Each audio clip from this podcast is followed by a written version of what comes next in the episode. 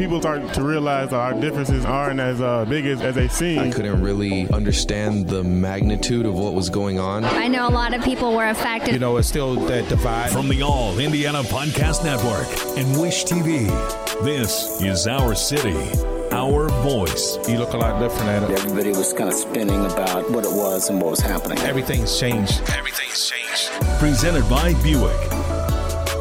Well, Trinity Haven has been a safe haven since opening its doors last year, a necessary refuge for Indy's growing LGBTQ youth homeless population. And many of the successes that the organizers have been dreaming about have become a reality. News 8's multicultural reporter Katira Winfrey has this story for us. Across America, BP supports more than 275,000 jobs to keep energy flowing jobs like updating turbines at one of our Indiana wind farms and producing more oil and gas with fewer operational emissions in the Gulf of Mexico. It's and, not or. See what doing both means for energy nationwide at bp.com slash investing in America. As you write your life story, you're far from finished. Are you looking to close the book on your job? Maybe turn a page in your career? Be continued at the Georgetown University School of Continuing Studies. Our professional master's degrees and certificates are designed to meet you where you are and take you where you want to go. At Georgetown SCS, the learning never stops, and neither do you. Write your next chapter. Be continued at scs.georgetown.edu slash podcast.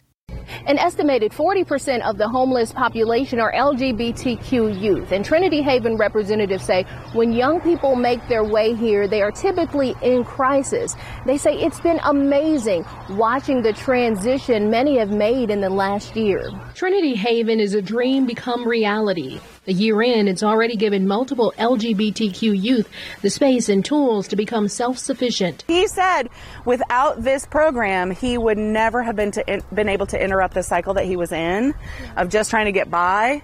Um, and he's really used that time to transform his life. April 2021, Trinity Haven officially opened its doors. The people who go through the transitional housing program remain anonymous, but Executive Director Jenny White says the stories of success are magical, and the stories keep coming. A testament of the good that can happen when you're not just welcomed, but affirmed. One of our residents who's been with us just over a year has graduated our program and gotten her own apartment. Crisis is how many young people end up here, and they often bring quick tempers and trouble managing conflict.